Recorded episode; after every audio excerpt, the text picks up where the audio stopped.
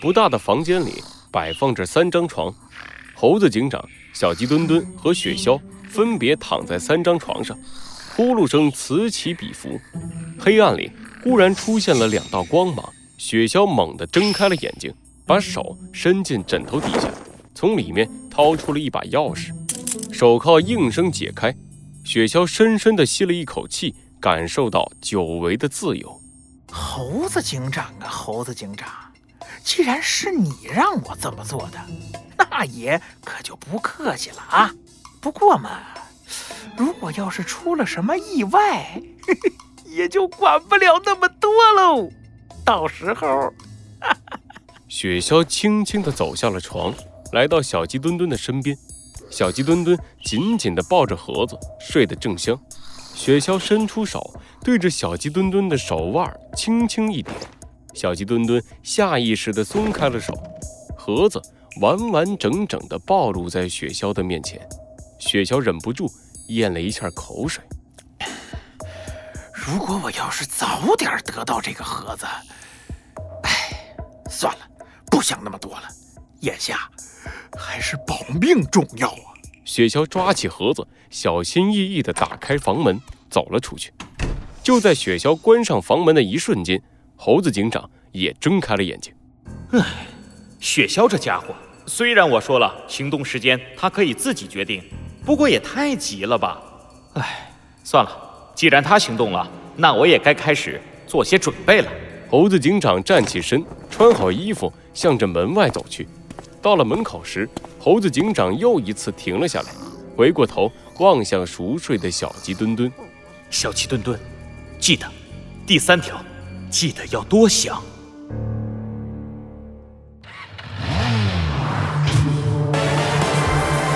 罪恶藏在谜题之下。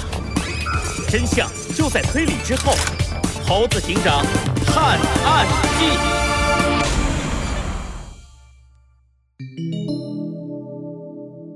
追踪者三。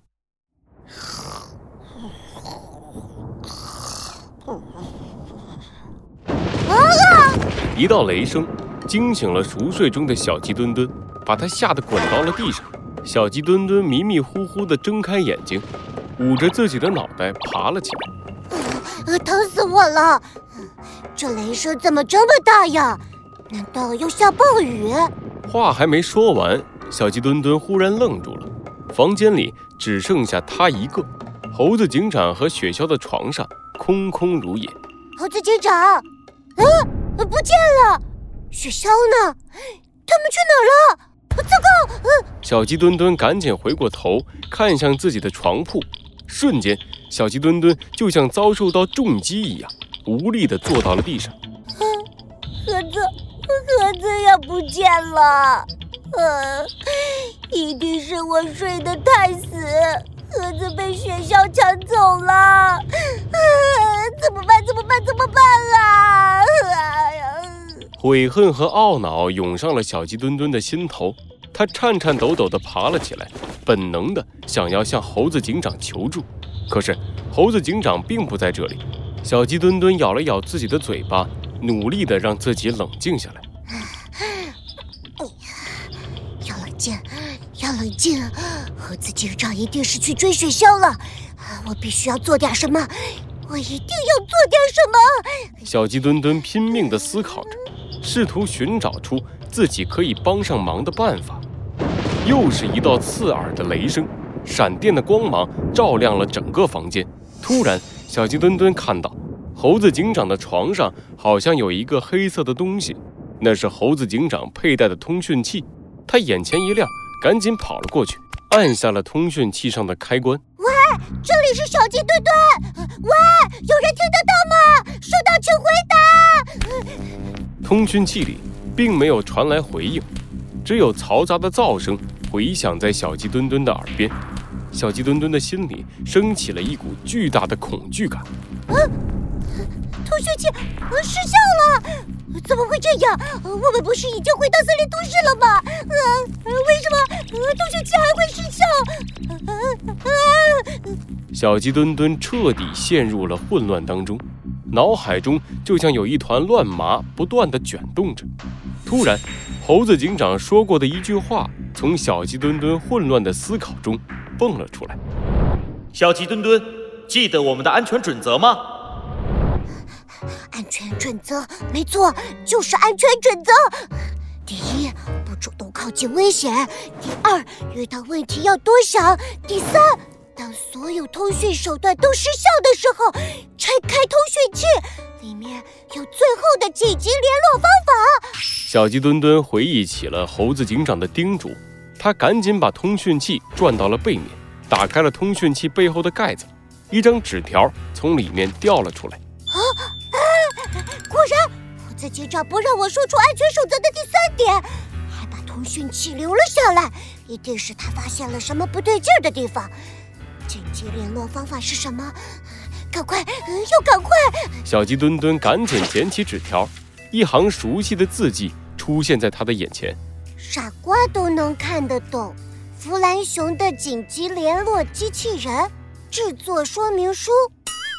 弗兰熊，可恶！小鸡墩墩气得想把纸条丢出去，不过还是忍了下来，仔仔细细地阅读起说明书。说明书并不复杂，小鸡墩墩很快就看明白了原理。啊，原来是这样！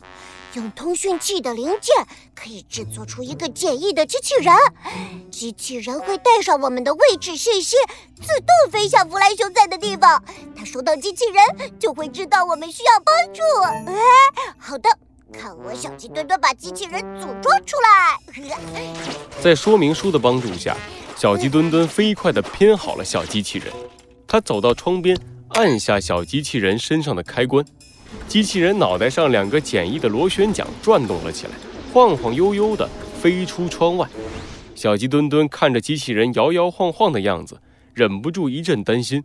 嗯，这东西真的靠谱吗？嗯，不行，妈妈说过不能把鸡蛋放在同一个篮子里。小鸡墩墩挺起胸膛，向着房间的门口走去。嗯，不管是修路还是封路，都拦不住我。我小鸡墩墩今天就算是爬，也要爬到森林警局去。就在小鸡墩墩离开后不久，旅店的老板来到了他的房间，他对着窗外比了一个手势，随后低声说道：“障碍已排除，行动开始。”雪橇抱着盒子，用最快的速度向着来时的路口冲去，他的脑海里。不断的回忆着他和猴子警长之间的对话。我会把手铐的钥匙给你，并且给你留下足够的时间。你要做的就是逃跑。逃逃逃跑？你你确定？我确定，而且我可以答应你，如果你能顺利逃出森林都市，我绝对不会继续追捕你。哦，有意思，有意思。你是想用我做诱饵？把那个神秘的追踪者给调出来呀！对，相信你也明白，你逃跑的路绝对不会是一帆风顺的。追踪者很可能会趁你落单的时候对你下手。没关系，哎，我有一个主意。现在呀，联盟的人还不知道我已经叛变了。只要你放过我，我可以找个地方联络他们呢。我告诉他们。是我自己逃出来的，这样他们就不用费功夫救我或者暗杀我。毕竟啊，这里是森林都市啊，我猜他们也不想闹出太大的动静啊。然后呢，我就和他们约定一个地点，让他们赶紧来接应我。那名追踪者离我最近，所以呀，接应我的动物有很大概率。就是它，等我和它见面的时候，哎，你就趁机抓住它，然后呃再放我走，哎，怎么样？嗯，可以。既然这样，为了我们的戏更加逼真，不如你趁着行动的时候，把小鸡墩墩手上的盒子也偷走吧。真真的？你不是开玩笑的吧？真的呀，光是你还不够，再加上盒子，这样的诱惑。足够让那名追踪者现身了，就这样决定了。雪橇，不要让我失望。这些警察真是一个比一个胆儿大呀！真不知道他们脑子里在想什么呢。哎，哎，算了算了。哎，快到了。森林都市的出口出现在雪橇的不远处，他的脸上露出了兴奋的表情，忍不住加快了速度。哎，这电话我已经打了，不过嘛，谁要去等什么追踪者呀？我只要跑出了这儿，管你什么警察，哎，什么联盟，抵得上我这盒子重要吗？真是想不到，这机会就这么送上门来了。只要我逃出去，找机会打开这盒子，有了里边的东西，我雪橇君临天下，只不过是时间问题嘛！雪橇已经跑到了出口，他伸出手，眼里满是期待和向往。就在这时，一声枪响从雪橇的身后传来，子弹穿透了他的手臂，雪橇重重地跌落在地上，手上的盒子也滚了出去。可恶！是谁？是谁？雪橇捂着自己的伤口，用力地向前爬去，想要抓住落在不远处的盒子。一双黑色的皮鞋慢慢地从雪橇身边走过，一个穿着黑白色西装的身影走到了雪橇的身前，伸出长满黑白条纹的手掌，把盒子拿在手里，不断地抛起、接住。他看着倒在地上的雪橇，露出了一丝微笑。